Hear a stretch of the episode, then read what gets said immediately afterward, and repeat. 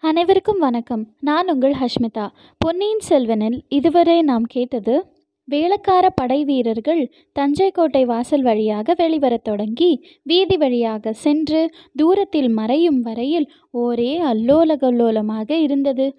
இப்பொழுது தொடர்ந்து கேட்போம். அத்தியாயம் இருபத்தி மூன்று அமுதனின் அன்னை. வேளக்கார வீரர் படை பெரிய கடை வீதியின் வழியாக போயிற்று.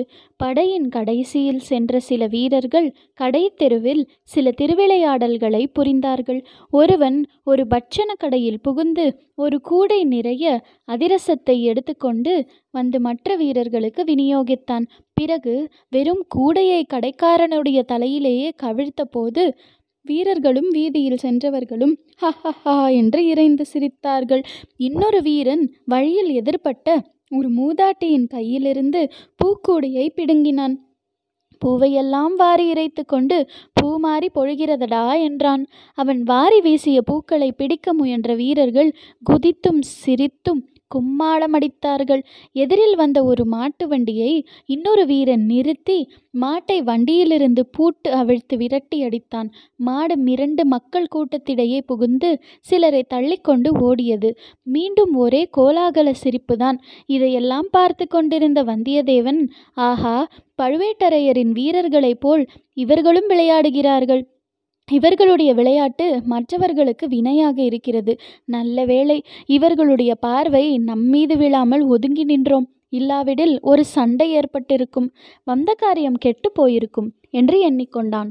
ஆனால் ஒரே ஒரு வித்தியாசமும் அவனுக்கு புலனாயிற்று. வேளக்கார படை வீரர்களின் விளையாடல்களை இங்குள்ள ஜனங்கள் அவ்வளவாக வெறுக்கவில்லை. அவர்களுடைய கொம்மாளத்தில் ஜனங்களும் சேர்ந்து சிரித்து குதூகலித்தார்கள்.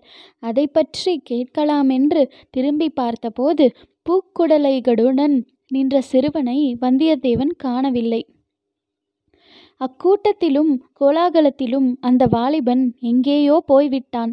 ஒருவேளை அவனுடைய வேலையை பார்க்க போயிருக்கக்கூடும். வேளக்கார படை மாலையில் கோட்டையிலிருந்து வெளியேறிய பிறகு மற்ற யாரையும் உள்ளே விடுவதில்லை என்று வந்தியத்தேவன் அறிந்து கொண்டான். இரவு பகல் எந்த நேரத்திலும் கோட்டைக்குள் பிரவேசிக்கும் உரிமை பெற்றவர்கள் அரச குடும்பத்தை சேர்ந்தவர்களும் அமைச்சர்களும் தண்ட நாயகர்களும் தான். பழுவேட்டரையரின் குடும்பத்தாரும் அவ்வுரிமை உண்டு என்று வந்தியத்தேவன் தெரிந்து கொண்டான். எனவே ராத்திரியே கோட்டைக்குள் போக வேண்டும் என்ற உத்தேசம் அவனுக்கு மாறிவிட்டது. தன்னிடமிருந்த லட்சினை மோதிரத்தை காட்டி சோதனை செய்ய வந்தியத்தேவன் விரும்பவில்லை. அதைவிட இரவு கோட்டைக்கு வெளியிலேயே தங்கி நகரை சுற்றி பார்த்துவிட்டு நாளை உதயத்துக்கு பிறகு கோட்டைக்குள் செல்வதே நல்லது. ராத்திரியில் அப்படியே கோட்டைக்குள் பிரவேசித்தாலும் அரசரை தரிசித்து ஓலை கொடுப்பது இயலாத காரியமே அல்லவா? கோட்டை மதிலை சுற்றிலும் இருந்த வீதிகளின் வழியாக வந்தியத்தேவன் வேடிக்கை பார்த்து கொண்டே மெதுவாக சென்றான். அன்று பழகாத தூரம் பிரயாணம் செய்திருந்த அவனுடைய குதிரை மிக களைத்திருந்தது. சீக்கிரத்தில் அதற்கு ஓய்வு கொடுக்க வேண்டியதுதான். இல்லாவிடில் நாளைக்கு அவசியம் ஏற்படும் போது இக்குதிரையினால் பயனில்லாமல் போய்விடும். வசதியாக தங்குவதற்கு ஓரிடம் விரைவில் கண்டுபிடித்தாக வேண்டும். தஞ்சைபுரி அப்போது புதிதாக பல்கி பெருகி பறந்து வளர்ந்து கொண்டிருந்த நகரம். அதிலும் அப்போது மாலை நேரம் நூற்றுக்கணக்கான வீதி விளக்குகள் ஏற்றப்பட்டு ஒளி வீச தொடங்கியிருந்தன. வீதிகளெல்லாம் ஜே ஜே என்று ஒரே ஜனக்கூட்டம். வெளியூர்களிலிருந்து பல அலுவல்களின் நிமித்தமாக வந்தவர்கள் அங்குமிங்கும் சென்று கொண்டிருந்தார்கள். அவர்களில் சோழ நாட்டு பட்டணங்களிலிருந்தும் கிராமங்களிலிருந்தும் வந்தவர்களும் இருந்தார்கள். புதிதாக சோழ சாம்ராஜ்யத்துக்கு உட்பட்டிருந்த நாடுகளிலிருந்தும் வந்தவர்களும் காணப்பட்டார்கள். பொருணை நதியிலிருந்து பாலாற்றங்கரை வரையிலும் கீழே கடற்கரையிலிருந்து மேற்கு கடற்கரை வரையிலும் பரந்திருந்த தேசங்களிலிருந்து தலைநகருக்கு பலர் வந்திருந்தார்கள். விந்திய மலைக்கு வடக்கே இருந்து வந்தவர்களும் கடல் கடந்த நாடுகளிலிருந்து வந்தவர்களும் கூட சிலர் அம்மாநகரின் வீதிகளில் ஆங்காங்கே தோன்றினார்கள். ஆப்பம் அதிரசம் முதலிய தின்பண்டங்கள் விற்ற கடைகளில் மக்கள் ஈ மொய்ப்பது போல் மொய்த்து அப்பண்டங்களை வாங்கி கொண்டிருந்தார்கள். வாழைப்பழங்களும் வேறு பலவித கனிகளும் மலைமலையாக குவிந்து கிடந்தன. பூக்கடைகளை பற்றியோ சொல்ல வேண்டியதில்லை. முல்லையும் மல்லிகையும் திரு ஆத்தியும் செண்பகமும் புஷ்பக குன்றுகளைப் போல் காட்சி தந்தன. அந்த மலர் குன்றுகளை சுற்றி பெண்மணிகள் வண்டுகளைப் போல் ரீங்காரம் செய்து கொண்டு மொய்த்தார்கள். புஷ்பக் கடைகளின் அருகில் சென்றதும் வந்தியத்தேவன் அந்த பூக்கார வாலிபனை நினைத்து கொண்டான். அவனை மறுபடியும் பார்க்கக்கூடுமானால் எவ்வளவு சௌகரியமாயிருக்கும். இந்த நகரில் வசதிக்கு தங்குவதற்கு ஓரிடம் அவனை கேட்டு தெரிந்து கொள்ளலாம் அல்லவா? இப்படி எண்ணிய போது சற்று தூரத்தில் அந்த வாலிபன் வந்து கொண்டிருப்பதை வந்தியத்தேவன் கண்டான். குதிரையிலிருந்து இறங்கி அவனை அணுகினான். தம்பி பூக்குடலைகளில் ஒன்றையும் காணோமே. பூவெல்லாம் எங்கே? விற்றாகிவிட்டதா? என்றான். விற்பதற்காக நான் பூ கொண்டு வரவில்லை. கோயில் பூஜைக்காக பூ கொண்டு வந்தேன். பூவை கொடுத்தாகிவிட்டது. வீட்டுக்கு திரும்பி போகிறேன். எந்த கோயிலுக்கு நீ இந்த புஷ்ப கைங்கரியம் செய்கிறாய்? தளிக்குளத்தூர் ஆலயம் என்று கேட்டதுண்டா? ஓஹோ தஞ்சை தளிக்குளத்தூர் என்று கேள்விப்பட்டிருக்கிறேன். அந்த கோவில்தான் போலிருக்கிறது. பெரிய கோவிலா அது? இல்லை சிறிய கோவில்தான். கொஞ்ச காலமாக இத்தஞ்சையில் துர்க்கை அம்மன் கோயிலுக்குத்தான் மகிமை அதிகம். அங்கேதான் பூஜை பொங்கல் பலி திருவிழா ஆர்ப்பாட்டங்கள் அதிகம்.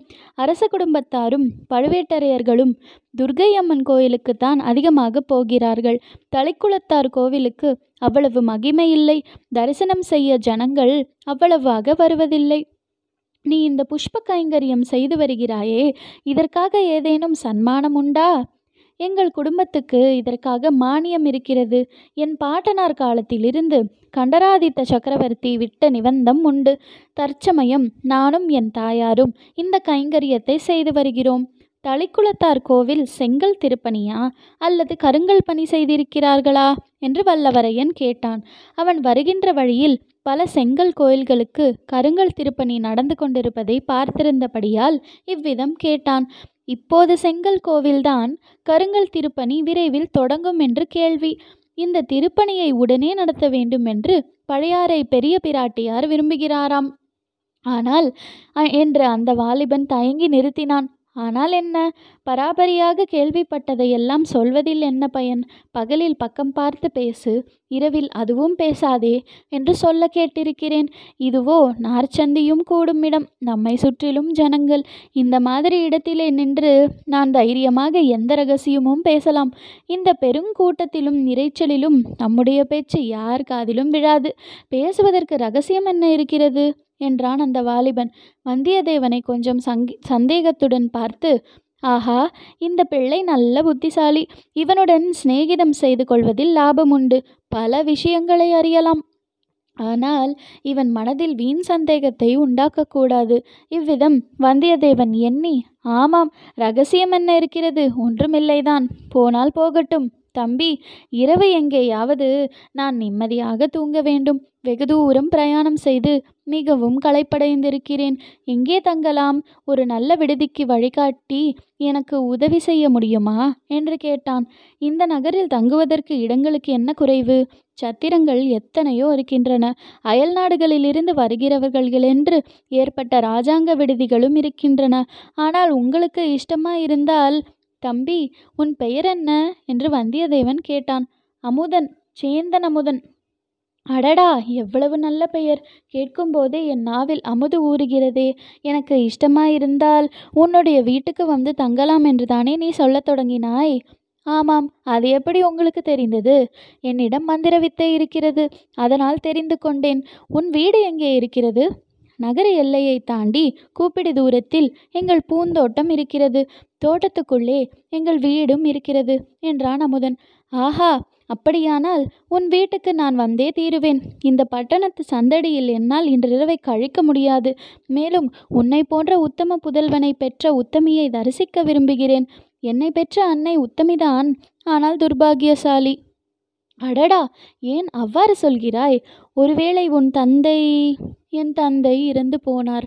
ஆனால் அது மட்டுமில்லை என் தாய் பிறவிலேயே துர்பாகியசாலி. பார்த்தால் தெரிந்து கொள்வீர்கள். பாருங்கள் போகலாம். அரை நாழிகை நேரம் நடந்து அவர்கள் நகர்ப்புறத்துக்கு அப்பால் இருந்த பூந்தோட்டத்துக்கு வந்து சேர்ந்தார்கள். இரவில் மலரும் பூக்களின் இனிய மனம் வந்தியத்தேவனுக்கு அபூர்வ சுகமயக்கத்தை உண்டாக்கியது. நகரத்தின் வீதிகளில் எழுந்த கோலாகல இரைச்சலும் சந்தடியும் அங்கே அவ்வளவாக கேட்கவில்லை. பூந்தோட்டத்தின் மத்தியில் ஓட்டு வீடு ஒன்று இருந்தது. பக்கத்தில் இரு குடிசைகள் இருந்தன. தோட்ட வேலையில் உதவி செய்த இரு குடும்பத்தார் அக்குடிசைகளில் இருந்தார்கள். அவர்களில் ஒருவனை அமுதன் அழைத்து வந்தியத்தேவனுடைய குதிரைக்கு தீனி வைத்து மரத்தில் கட்டு வைக்கும்படி கூறினான். பிறகு வீட்டுக்குள் அழைத்துச் சென்றான். அமுதனுடைய தாயாரை பார்த்ததும் வந்தியத்தேவனுக்கு அவளுடைய துர்பாக்கியம் இத்தகையது என்று தெரிந்துவிட்டது. அந்த மூதாட்டி பேசும் சக்தியற்று ஊமை காதும் கேளாது என்று தெரிந்தது. ஆனால் அந்த மாதரசியின் முகத்தில் கருணையும் அன்பும் நிறைந்து ததும்பியதை வந்தியத்தேவன் கண்டான். கூறிய அறிவின் ஒளியும் அம்முகத்திலிருந்து வீசியது. பொதுவாக ஏதாவது ஒரு அங்கத்தில் ஊனமுள்ளவர்கள் மற்றபடி சிறந்த அறிவு கூர்மையுள்ளவர்களாக விளங்குவது சிருஷ்டி விசித்திரங்களில் ஒன்றல்லவா? அமுதன் சில சமிக்ஞைகள் செய்ததும் அந்த மூதாட்டி வந்திருப்பவன் அயல் தேசத்திலிருந்து வந்த விருந்தாளி என்று தெரிந்து கொண்டாள். முகபாவத்தினாலேயே தன்னுடைய பரிவையும் வரவேற்பையும் தெரிவித்தாள். சற்று நேரத்துக்கெல்லாம் இலை போட்டு அந்த அம்மாள் உணவு பரிமாறினாள். முதலில் இடியாப்பமும் இனிப்பான தேங்காய் பாலும் வந்தன. அந்த மாதிரி இனிய பலகாரத்தை வந்தியத்தேவன் தன் வாழ்நாளில் அருந்தியதில்லை. பத்து பன்னிரண்டு இடியாப்பமும் அரைப்படி தேங்காய் பாலும் சாப்பிட்டான். பிறகு புளிக்கறியும் சோளமாப் பணியாரமும் வந்தன. அவற்றையும் ஒரு கை பார்த்தான். அப்படியும் அவன் பசி அடங்கவில்லை. கடைசியாக கார்படி அரிசிச்சோறும் அரைப்படி தயிரும் நொங்கினான். பிறகுதான் அவன் இலையிலிருந்து எழுந்தான். சாப்பிடும்போதே சில விஷயங்களை அமுதனிடம் கேட்டு தெரிந்து கொண்டான். தஞ்சை கோட்டைக்குள்ளே அப்போது சுந்தர சோழ சக்கரவர்த்தியையும் அவருடைய அரண்மனை பரிவாரங்களையும் தவிர இன்னும் முக்கியமாக யார் யார் இருக்கிறார்கள் என்று விசாரித்தான். பெரிய பழுவேட்டரையர் சின்ன பழுவேட்டரையர் இவர்களின் மாளிகைகளுக்கும் பரிவாரங்களும் அங்கு இருந்தன. தனபொக்கிஷம் தானிய பண்டாரம் இரண்டும் கோட்டைக்குள் இருந்தபடியால் அவற்றை பரிபாலிக்கும் அதிகாரங்கள் அதிகாரிகளும் கணக்கர்களும் இருந்தார்கள். சுந்தர சோழரின் அந்தரங்க நம்பிக்கைக்கும் அபிமானத்துக்கும் பாத்திரமான அனிருத்த பிரமராயர் என்னும் அமைச்சரும் திருமந்திர ஓலை நாயகரும் கோட்டைக்குள்ளேதான் வசித்தார்கள். மற்றும் சின்ன பழுவேட்டரையரின் தலைமையில் தஞ்சை கோட்டையை காவல் புரிந்த வீரர்களும் அவர்களுடைய குடும்பத்தாரும் அங்கேயே தங்கியிருக்கிறார்கள். பொன் வெள்ளி நகை வியாபாரிகளும் நவரத்ன வியாபாரிகளும் பொன்னாசாரிகளும் கோட்டைக்குள் இடமளிக்கப்பட்டிருந்தார்கள். பெரிய பழுவேட்டரையரின் கீழ் வரி விதிக்கும் வேலை பார்த்த நூற்றுக்கணக்கான அலுவலர்கள் இருந்தனர். துர்க்கை அம்மன் கோயில் கோட்டைக்குள்ளேதான் ஒரு மூலையில் இருந்தது. கோவில் பூசாரிகளும் பணிவிடையாளரும் கணிகையரும் கோயிலுக்கு அருகில் குடியிருந்தார்கள். இதையெல்லாம் தெரிந்து கொண்ட பிறகு அமைச்சர்கள் அனைவரும் தற்சமயம் கோட்டையில் இருக்கிறார்களா? என்று வந்தியத்தேவன் கேட்டான். எல்லோரும் எப்படி இருப்பார்கள்? பற்பல காரியமாக வெளியிலே போய்க்கொண்டும் வந்து கொண்டும் தான் இருப்பார்கள். அனிருத்த பிரமராயர் சில காலமாகவே நகரில் இல்லை. அவர் சேரநாடு சென்றிருப்பதாக கேள்வி. பெரிய பழுவேட்டரையர் நாலு தினங்களுக்கு முன்னால் வெளியே சென்றார். கொள்ளிடத்துக்கு வடக்கே நடுநாட்டுக்கு சென்றதாக கேள்வி. போனவர் ஒருவேளை திரும்பி வந்திருக்கலாம் அல்லவா? உனக்கு தெரியாதாக்கும் இன்று சாயங்காலம் பழுவூர் இளையராணியின் பல்லக்கு வந்தது. கோட்டை வாசலில் நானே பார்த்தேன். ஆனால் பழுவேட்டரையர் வரவில்லை. ஒருவேளை வழியில் எங்கேனும் தங்கிவிட்டு நாளை வரக்கூடும். தம்பி இளவரசர் மதுராந்தக தேவரும் கோட்டைக்குள்ளே தானே தங்கியிருக்கிறார்? ஆமாம் பழுவேட்டரையர் அரண்மனைக்கு பக்கத்தில் மதுராந்தகரின் மாளிகை இருக்கிறது. சின்ன பழுவேட்டரையரின் திருமகளை ப மனம் புரிந்த மருமகன் அல்லவா? ஓஹோ அதுவும் அப்படியா? எனக்கு இதுவரையில் தெரியாதே. ரொம்ப பேருக்கு தெரியாதுதான். சக்கரவர்த்தியின் தேக அசௌகரியத்தை முன்னிட்டு திருமணத்தை கோலாகலமாக நடத்தவில்லை. நல்லது. மதுராந்தக தேவர் இப்போது கோட்டைக்குள்ளே தானே இருக்கிறார்? கோட்டைக்குள்ளே தான் இருக்க வேண்டும். ஆனால் மதுராந்தக தேவன் சாதாரணமாக வெளியில் வருவதில்லை. மக்கள் அவரை பார்க்க முடிகிறதும் இல்லை. சிவபக்தியில் ஈடுபட்டு பெரும்பாலும் யோகத்திலும் தியானத்திலும் பூஜையிலும் காலங்கழிப்பதாக கேள்வி. ஆனாலும் இத்தனை நாளைக்கு பிறகு கல்யாணம் செய்து கொண்டிருக்கிறாரே. ஆமாம் அது கொஞ்சம் வியப்பான காரியம்தான். கல்யாணத்துக்கு பிறகு மாப்பிள்ளை தேவரின் மனமே மாறிப்போயிருப்பதாயும் சொல்கிறார்கள். நமக்கென்ன அது பற்றி? பெரிய இடத்து பேச்சு பேசாமல் இருப்பதே நல்லது. சேந்தன் அமுதனிடம் இன்னும் பல விஷயங்களை கேட்டு தெரிந்து கொள்ளும் ஆவல் வந்தியத்தேவனுக்கு இருந்தது. ஆனால் அதிகமாக ஏதேனும் கேட்டு சந்தேகத்தை கிளப்பிவிட அவன் விரும்பவில்லை. இத்தகைய சாது பிள்ளையின் சிநேகம் தனக்கு பேருதவியாய் இருக்கும். தஞ்சையில் தங்க இம்மாதிரி ஒரு வீடு அகப்பட்டதும் தன்னுடைய அதிர்ஷ்டம்தான். அதையெல்லாம் கெடுத்துக் கொள்வானேன். மேலும் நீண்ட பிரயாண களைப்புடன் முதல் நாள் இரவு கண் விழித்ததும் சேர்ந்து கொண்டது. கண்ணை சுழற்றி கொண்டு தூக்கம் வந்தது. சேந்தன் அமுதன் அவனுடைய நிலையை அறிந்து விரைவில் படுக்கை போட்டு கொடுத்தான். தூக்க மயக்கத்தில் கடைசியாக வந்தியத்தேவனுடைய மனத்தில் பழுவூர் இளையராணியின் திருமுகம் வந்தது. அப்பப்பா என்ன அழகு என்ன ஜொலிப்பு. அந்த மாய மோகன வடிவத்தை திடீரென்று அவன் பார்த்ததும் அடியோடு செயலிழந்து கண்கொட்டாமல் திகைத்து நின்றது. இன்னொரு அனுபவத்தை அவனுக்கு நினைவூட்டியது. சிறுபிராயத்தில் ஒரு சமயம் காட்டு வழியாய் போய்க் கொண்டிருக்கையில் திடீரென்று படமெடுத்து ஆடிய பாம்பு ஒன்று அவன் முன் எதிர்ப்பட்டது அதன் அழகே அழகு. கவர்ச்சியே கவர்ச்சி. வந்தியத்தேவனால் பாம்பின் படத்திலிருந்து கண்ணை அகற்றவே முடியவில்லை. கண் கொட்டவும் முடியவில்லை. பார்த்தது பார்த்தபடி நின்றான். பாம்பு மாடிக்கொண்டே இருந்தது. பாம்பு மாடிய போது அதற்கிணங்க இவன் உடம்பும் மாடியது. இதன் முடிவு என்ன ஆகியிருக்குமோ தெரியாது. திடீரென்று ஒரு கீரிப்பிள்ளை வந்து பாம்பின் மீது பாய்ந்தது. இரண்டும் துவந்த யுத்தம் தொடங்கின. அந்த சந்தர்ப்பத்தை பயன்படுத்தி கொண்டு வந்தியத்தேவன் ஒரே ஓட்டமாக ஓடி வந்து விட்டான். சிச்சி என்ன உதாரணம்? இந்த புவனமோகினியான சுந்தராங்கியை படமெடுத்து பாம்புக்கா ஒப்பிடுவது இவளுடைய பால்வடியும் முகத்தை ஒரு தடவை பார்த்தாலும் பசி தீர்ந்து விடுமே. நாளைக்கு அவளை மறுபடி காணப்போகிறோம் அல்லவா அவளுடைய குரலிலே தான் என்ன மதுரம்? இவள் ஒரு அபூர்வமான அழகிதான். ஆனால் குடந்தை ஜோதிடர் வீட்டிலும் அரிசிலாற்றங்கரையிலும் பார்த்த அந்த இன்னொரு பெண் அவளுடைய முகத்திலும் காந்தி ஒளிவிட்டது. அழகு சுடர்விட்டு இரண்டு முகங்களும் சுந்தர முகங்களாயினும் அவற்றுக்குள் எத்தனை வேற்றுமை? அதில் கம்பீரமும் பெருந்தன்மையும் இதில் மோகனமும் கவர்ச்சியும். இப்படி அவன் உள்ளம் அந்த இரு மங்கையரின் முகங்களையும் ஒப்பிட்டு கொண்டிருந்த போது மற்றொரு மங்கை வந்து குறுக்கிட்டாள். சர்வாதிகார கொடுங்கோல் அரசியான நித்ராதேவி வந்தியத்தேவனை பரிபூரணமாக ஆட்கொண்டாள். தொடர்ந்து கேளுங்கள். நன்றி வணக்கம்.